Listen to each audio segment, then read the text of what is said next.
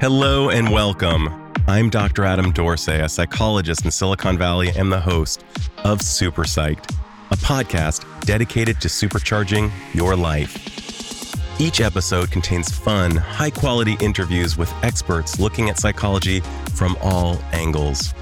Super Psyched is your tool to get more of what you want in your life and less of what you don't. Since you've seen the title of this episode, I am guessing that you have experienced, on some level, a phenomenon called imposterism. It's generally referred to as imposter syndrome, and as you'll hear in this episode, my guest will be defining and challenging that term. But why do we feel it, and why do we hear that voice that says, You're not good enough to do this? Or another classic hit, Just wait till they find out I'm a fraud.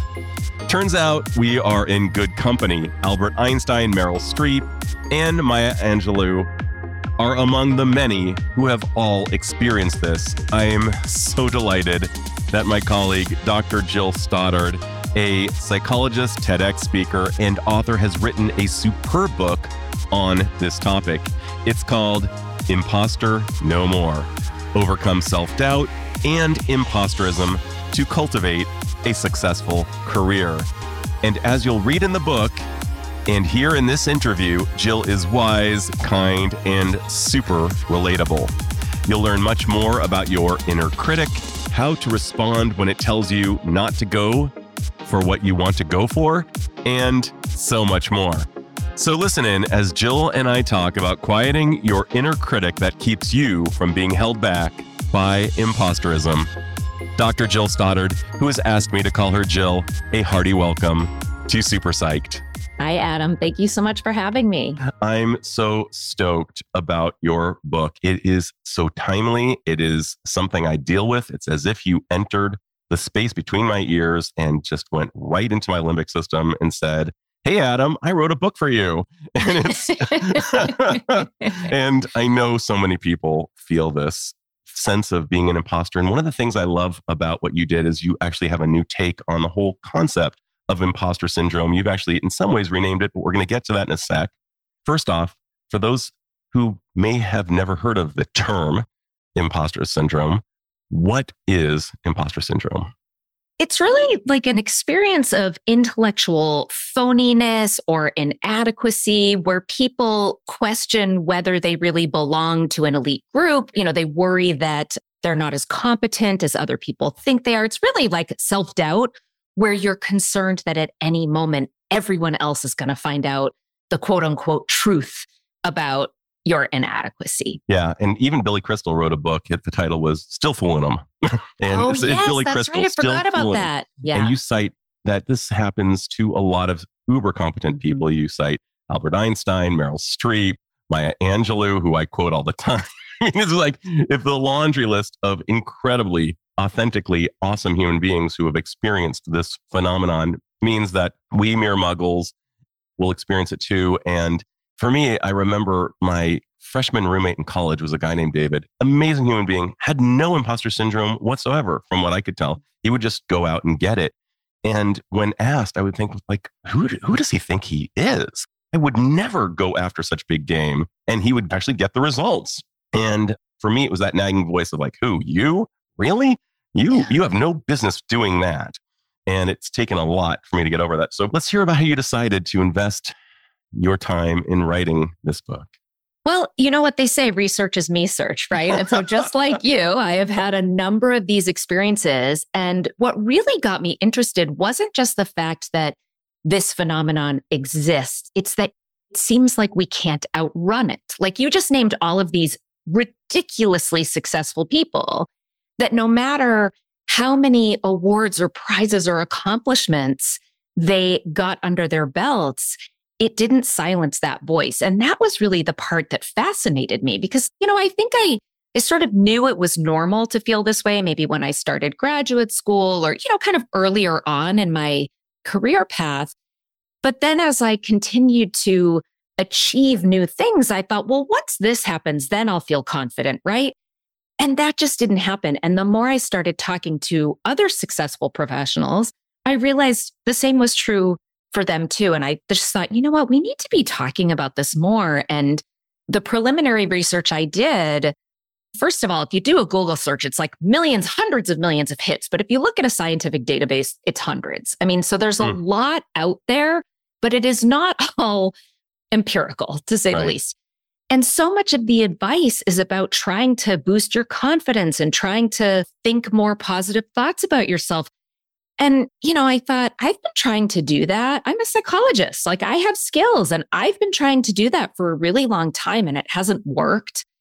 And so, you know, I think it's time to write a book to teach people a different way so that these thoughts and feelings don't hold them back. And if they're unable to feel confident or change their thoughts, that they can still move forward with the life and career they want in the presence of that inner voice and that self doubt. Yeah, you have a brand new take on imposter syndrome. What have you decided to rename it? Well, I like the word imposterism. and but it's interesting. It's not so much a brand new take. This is me, the imposter, not wanting to take credit for something, right? But you know, when this phenomenon was identified back in the 70s, it was called the imposter phenomenon. And you know, I think it's interesting that when Pauline Clance and Suzanne Imes, both psychologists, first identified this, they thought it occurred only in high achieving women. And we have since determined that that's not true. But at the time, that was what was believed to be true. And so then you take this phenomenon that occurs in women, and all of a sudden, out in the world, it starts getting called a syndrome. And I don't think that's a coincidence, right? I think that that is some evidence that there is sexism out in the world. That oh, if women are struggling with their self confidence, it's because they have a disease or a disorder. It's a pathology. We already rebranded it. I want to go back to branding it as an imposter phenomenon or imposter thoughts and feelings or the imposter experience or, you know, just the shorthand of imposterism. Right. And I uh, love the old axiom of don't believe everything you think. Feelings are not mm-hmm. facts. And one of the things that you so brilliantly do is kind of akin to what Jung would talk about, Carl Jung, the great psychoanalyst, of not becoming enlightened by spending time in the light, but spending time in the dark. And the way you do it is by spelunking into your consciousness and subconsciousness to get to know your inner critic well by knowing the voice. You've even given your inner critic a name and possibly a new name. let's let's talk about why is it important to know our inner critic and what is an inner critic? I will say I'm like on the book tour doing lots of podcasts and super psyched is going to be the first one where I talk about my new inner critic oh. name and oh. where that came from. This is like brand new hot off the presses. So it seems to be the case that we all have inner critic, right? Like I do workshops constantly and I ask people to get in touch with a thought that gives them trouble, something that's probably been around for a while that feels true, even if you rationally know maybe it's not, it really feels true. And then after I give people a minute to do that, I say, okay, how many of you are saying, I don't really know what you're talking about? And of course, never has a single hand ever raised. And then I usually say, well, how many of you are thinking, which one? I have so many. And, you know, then lots of hands raised.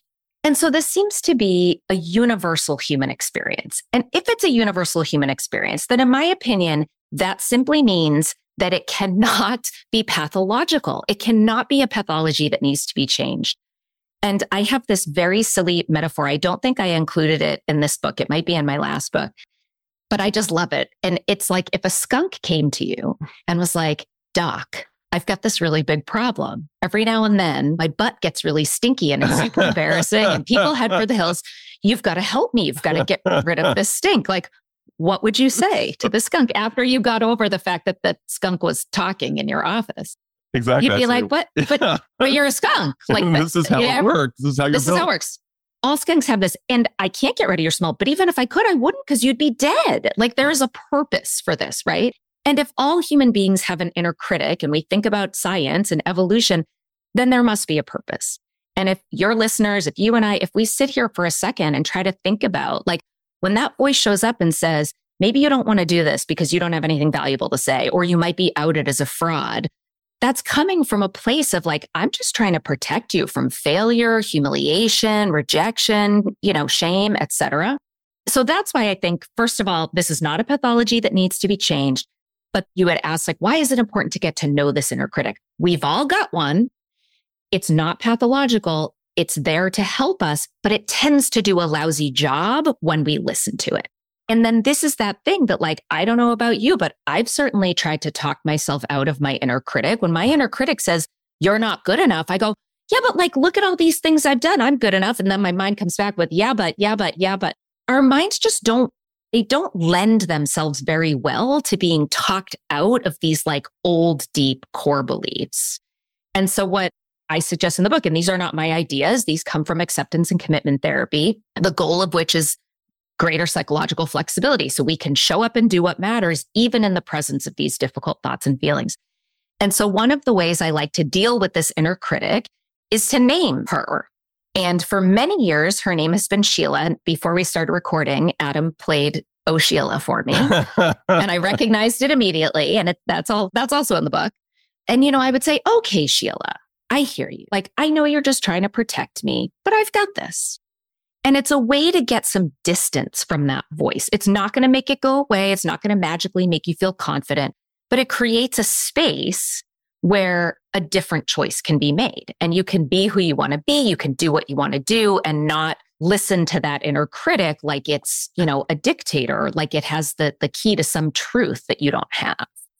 I love that. And you went from one Aussie name, Sheila, to another Aussie name because I believe that the term that you now use is also a commonly used name in Australia. Is it really? It is. Well, I didn't know she. Oh, yeah, that's right. I forgot Sheila. You're right. I didn't even think of that. you, I've you, always had this deep desire to visit Australia, and I was supposed to study abroad, and it fell apart at the last minute. Maybe that's a some sort of Jungian psychoanalytic self, subconscious thing happening too. Yeah. Yeah, I didn't love that. that. Do you want to just out the name of your new one? Well, so or now instead of saying, you know, pipe down, Sheila, now what I say is, not today, Kevin. I love that one so much. and where that this literally just happened over the last couple of weeks. So my book came out on September 19th, which is also my wedding anniversary. So I got it tattooed oh, on my oh, wrist, the date. And can't write too many more books because I get a tattoo every time I publish a book. So my arm is going to become a sleeve if I write too many books. So. so I, before the book even came out, you know, there are some people that some, I don't even know how it works, but they can sometimes read advance copies. And so before my book even goes out in the world, which of course is a very vulnerable thing to do, Usually. very scary, I got a one star review from a guy named Kevin and it was painful you know and of course i thought oh my you know i've only i only have i think a total of four reviews and one of them already is a one star. This is like a bad sign right? devastating. Devastating and i got really hung up on it. Now i invite everyone to go read it. It's on goodreads. The book is called imposter no more. Go check it out on on goodreads because after i read it a few times i was able to get some distance from it and recognize that Kevin just wanted a different book he wanted a book that was going to teach him to get rid of his anxiety and to boost his confidence. And as I just explained, that's really not what this book is about. If I knew how to do that, I would do it. But like these things just, they don't work. There are a lot of books out there that claim to do that. And so far, I haven't really found many people that say, like, oh, yeah, I read the book and now I'm super confident and I, I don't have an inner critic anymore. And what's so funny is that we unwittingly go into contract with our readers who assume a promise, perhaps, when they read the yes. book based on their needs and possibly projected.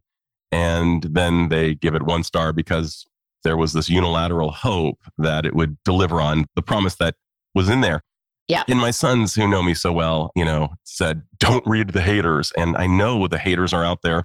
They really can inflame our already existing imposterism. It's like, wow, they actually corroborate, they sing in concert with the inner critic, the Kevin or the Sheila who uh-huh. reside within any of us. And it seems almost like they take us down and say, See, I told you, you had no business writing this book. Why did you invest so much time in that?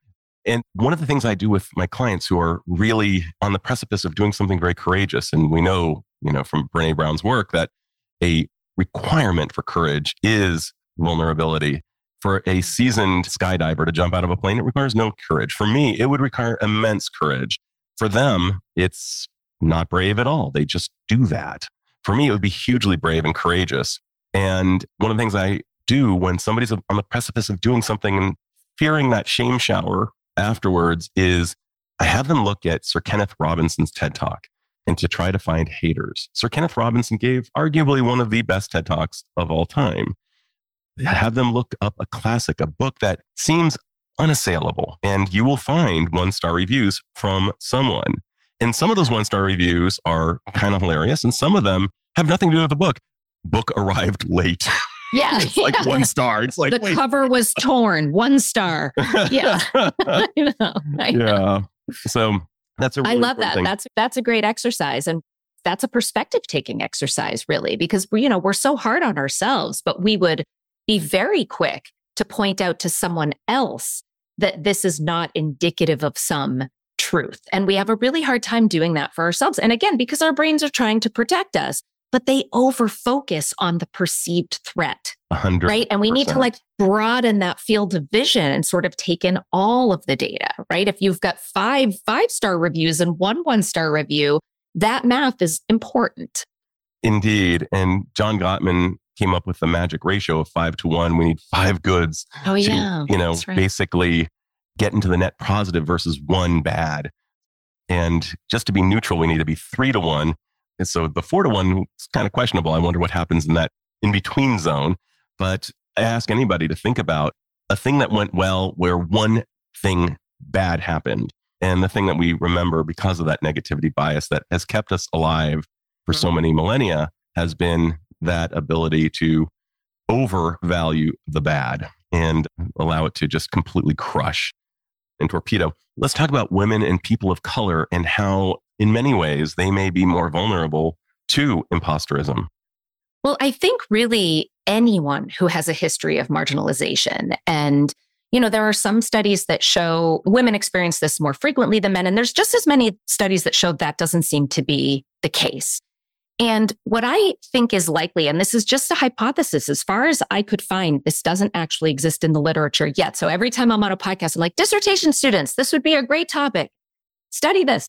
My guess is that part of what separates who is having this experience and who isn't, maybe partially experiences of marginalization. And so if you're a woman who has been told her whole life, whether it's overtly or covertly, it's just the waters in which we swim culturally, you've been told you don't belong at men's tables. If people of color have been told they don't belong at white tables, if LGBTQ individuals have been told they don't belong at straight tables, et cetera, et cetera, et cetera, then of course you're going to question whether you belong at the tables. Right. Right. And so this is another reason why we shouldn't be calling this a syndrome because this is a systemic issue. You know, and so that's like there are some people that are out there, like there was just a popular graduation talk given by the woman who started Girls Who Code. Her first name is Reshma. I think it's Reshma Saujani, if I'm remembering correctly. And one of the things she's saying is there's nothing wrong with you. This is a systemic issue. So stop feeling this way, essentially, is what she's saying. And I agree, there's nothing wrong with you. This is normal evolution, like we just talked about, and it's a systemic issue. But of course, we know that if we sit around and wait for the system to change, we're all going to sit here feeling like crap, Totally. feeling like we shouldn't feel like crap, and still battling us. So I think this has to be kind of a dual, you know, we have to go at this in a dual purpose, right? To, yes, of course, to acknowledge and try to fix the systemic side of things, but also it's okay if you feel this way. It's normal if you feel this way and you struggle and it gets in your way. And there are ways at an individual level that you can work to push through this so it doesn't hold you back. So let's go there and let's take a page out of Susan Jeffers' classic, Feel the Fear and Do It Anyway, a book, admittedly, I've never read, but whose title changed my life. And I love that you basically say, listen, it's on board and it doesn't need to hold you back. You can hit Control Alt Delete. You can override the skunkiness of your system and and press on. How might a person press on through their imposterism to get the life they want? And to, I'm just going to even borrow another term that you said in the book that was so great. Like, what feelings are you willing to tolerate to get the life you want? I love that, by the way. That was so good. Yeah, like what are you willing to have? And I think that one of the things that's really important here that I know the first time this was pointed out to me, it was that dual moment of like, wait, duh. Sometimes like the most insightful moments you realize it's like total common sense. And then you're like, how the heck did I not realize that before? Right. And that is that if you are showing up to do things that matter to you, the stakes are high and you're going to feel worried about it, right? Like I tell a story, look, this is a true story that, you know, how people say it's just like riding a bike, meaning uh-huh. even if you don't do it for a long time, like I didn't ski for 25 years, got on, got back on snow skis and I could ski. I didn't need new lessons. Well, I got back on a bicycle after not riding a bike for 10 years and I immediately crashed. Whoa. So for me, riding a bike was not just like riding a bike. but guess how much time I spent worrying about the fact that I crashed my bike? how long? Zero seconds because I don't give a crap about my ability to pedal a two wheeled machine. Sure. But that experience then triggered all these thoughts about the fact that my kids at the time, either seven and nine or eight and 10, so old that they should have already known how to ride a bike and they didn't. And I went into this shame spiral about what a terrible mother I am because Mm. how could I have kids this age and not yet have taught them how to ride a bike? Because I desperately care about being a good mom. And so if we think about like the last time you were up at two in the morning and the wheels were spinning, I'm pretty sure you weren't worrying about like whether there's going to be another season of Game of Thrones, even if Mm. it's your favorite show, right? Like you worry about the things you care about. And this is where imposter thoughts and feelings show up. If you didn't care about making a, a contribution or competence or your skill or contributing, like being a good team member, providing for your family, like whatever it may be, you wouldn't worry about these things. Oftentimes we're worrying about like what others will think of us. And that's because as human beings, our connections are deeply important to us. And that, that risk of being ousted, which by the way is also evolutionary in nature, right? Like early humans who hunted and gathered and traveled together had a survival advantage. And we know even in modern times that the most robust predictor of overall well being, physical and mental well being, is the presence of quality relationships. Yep. Right. And so that, like, if people find out I'm not good enough, then I'm risking those relationships. And that is a threat. And so, of course, this pain, this emotional pain, these thoughts and feelings are going to show up in the areas that we care the most about. And so, going back to what you were saying about this idea of like, do it scared, it's sort of impossible to do it any other way because if you care about it, you're going to be scared. And if you wait until you don't feel scared, it's like the trade off is the only way I can do things not scared is if it's stuff that I don't really care that much about. That's and then right. there's not a whole lot of vitality there. Yeah. I'm not scared to stream my favorite show on Netflix. That's for sure. Right. And Yeah. I might be somewhat edified by watching it, but not as much as pushing through a presentation that I want to give that matters to me.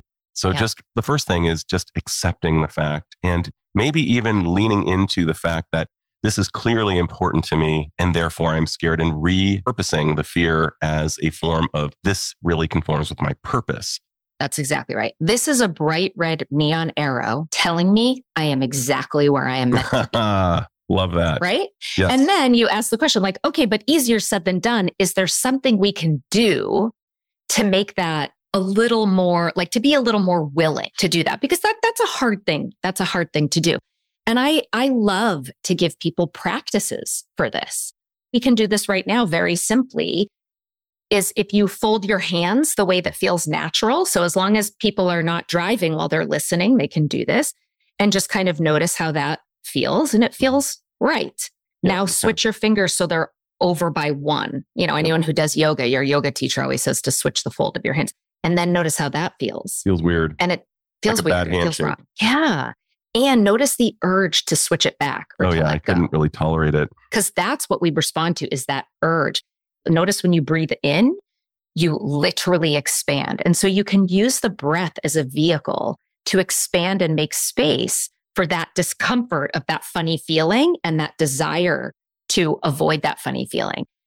And, you know, I say that people are like, well, how's that going to make me be able to do public speaking in front of other people when I'm terrified? Well, this is like training. If you told me, hey, I'd really like to run a marathon someday, but I've never even run a 5K, we're not going to go do 26.2 on Sunday, right? Like you're going to train and you're going to walk first and you're going to do easy runs or, you know, like the couch to 5K program where it's like really, really baby steps. And so there are lots of ways to do that where essentially what you're practicing is getting comfortable being uncomfortable or at least being willing to be uncomfortable. I think importantly, because this can be misunderstood, is like we're talking about is acceptance. And that doesn't mean like liking or wanting. It also doesn't mean like white knuckling your way through it. This is about changing your relationship to discomfort.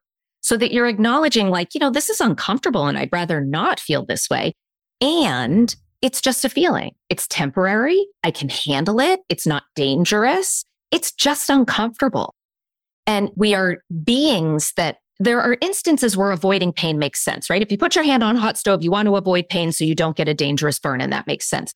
But when we start to apply that to our emotional world, this comes at the cost of our values, like the life we want and who we want to be, and really doesn't work. It makes our life much smaller and prevents us from seeking out opportunities. Love that. And one of the things that, you know, Dr. Andrew Weil talks about is that the answer is always under our nose. Uh, if we can just control our breath and maybe power through the aversive stimulus, it is tantamount to training before that talk. I also love the idea of visualization before a talk, like imagining the crowd loving you, which can be very helpful. Uh, and the idea of perceived support, having a community. You talk about the value of community and how you kind of carry them with you you even talk about the notion of WWJD and what you use. I, I've used this to great effect. And I even talked about my, my relationship with Ted Lasso, so to speak, and my internalized what would Ted do? But I'm just wondering if you could share a little bit about that idea because we are such social creatures. We can really hack into our systems and leverage the power of another who's not even physically with us. Yes, absolutely. And I love Ted Lasso too. I feel like we should have like a moment of silence that Ted Lasso has ended. Oh, but good Lord. Best show, best show ever. So WWJD came from actually from a client of mine who had had a really successful week and came back to therapy. And I said, what was the trick? Like, how, what was your secret to getting all this great stuff done? And she said, well, what, you know, whenever I had a decision, I just thought WWJD. And I went into this absolute shame spiral about being the worst therapist because I thought normally that means what would Jesus do? And I had no idea she was religious. And luckily she rescued me and said, you know, what would Jill do? I was like, oh, thank God. and so I just loved this and use it with clients all the time and myself. And I don't make the clients say, what would Jill do? I let them pick their J and their J could be Jesus. But I encourage them to choose either someone from their life who they think of as being, you know, a good coach, someone who's really encouraging. Or it could be a celebrity who you feel like you know. It could even be a fictional character like Ted Lasso, right? And during those kind of I call them in the book points of possibility, these these these moments where you need to make a choice to either move in the direction of your values or run and hide in your comfort zone, to think what would my person do? And so for me my person is Oprah because she's someone who has endured so many obstacles and just kicked ass at life. And I did that when I had an opportunity to give a TED talk. I was paralyzed. I really, really did not think I could do it for various reasons. And mm-hmm. I, I walked through the whole thing in detail in the book. Truly, I just, what would Oprah do? I'm like, oh, well, that's a no brainer. She would do the talk. And then I extended that, like, well, what would she say? What would Oprah say to me if she knew that I was struggling in this way? And part of what I was struggling with was my appearance and being on camera. And it was during COVID and I had gained a lot of weight. And this was like a real raw spot for me. And I thought Oprah would say, you know, Jill, you're so much more than your body. And if you have a message to share, this is your professional mission. Like, even if you reach one person, you need to do this. And it was those two things. I did it. And it was the most scared I have ever been professionally. And I'll be honest with you, it's very hard for me to watch still. Sheila or Kevin, both, they both pop mm-hmm. up and have a whole lot to say about it. And I am so freaking glad I did it. And I am so proud of myself that I did it. And I wore a bright red shirt and I wore leopard print shoes because I wanted to be brave. I didn't want to hide behind my insecurity. And so it's like, it's a simple strategy, but it can be incredibly powerful in terms of really connecting with your values, the me that you want to be in any given moment. And I love that you really pull from values. Susan Cain, who wrote a great book on introversion, Quiet, talks about the idea that when an introvert is full of conviction, and I can only imagine parenthetically that means really congruent with their values, they appear extroverted. And let's face it, when we are doing something from a place of values, things that we really care about, we do better. We do it with conviction. And you did the same. I loved your TED Talk, loved this book. And I, am heartily going to recommend that everybody read this book.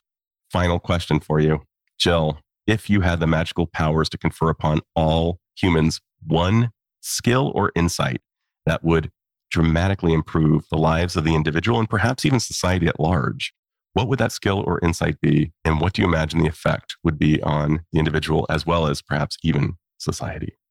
Easy Mm. answer. And I already said it here it's getting comfortable being uncomfortable. Mm. If you think of every difficult conversation you've backed away from, every opportunity, or all the overworking that you've done, or the procrastinating, or the fighting, it all comes from a place of responding on autopilot to an uncomfortable feeling and wanting to feel different. Mm. And I think if we could all change our relationship to our inner world so that we could become aware of those, first of all, and then make space and just let them be there because they're already there anyway, and not choose from that place, but choose from that place of values. I just think it would change everything for everybody. Could not agree more. And I love friends who champion. We can be that for ourselves. We can be that for each other. We can carry each other through a lot. You talk kind of a different version of the African axiom of if you want to go fast, go alone. If you want to go far, go together. I forget the one that you used, but it was a little, it was similar. And Jill, oh my gosh, I'm so happy to meet you. You are my new sister from another mister all the way across the country and cannot wait to hear how people respond to your book and this incredible work and service you've given. Thank you so much, Adam. It's been so fun to be here. It was fun to chat with you before we hit record. And, you know, I loved the episode that you did on our podcast. If oh, your Oh, listeners haven't you. heard that, Psychologist Off the Clock, I have taken nuggets from that episode that I've Oh, continued right to use. You know, we talked about the driveway test. Truly, it's my pleasure and joy to be here. I feel really honored, and it's so great to finally connect with you. We've been connected in these sort of, you know, distant ways, and now here we are. So And now here we are hanging. Yeah. Oh, fantastic. This is Dr. Adam Dorsey thanking you for listening to Super Psyched. If you know anyone who might like it or who might benefit from listening, share it. And if you like the episode, please hit subscribe.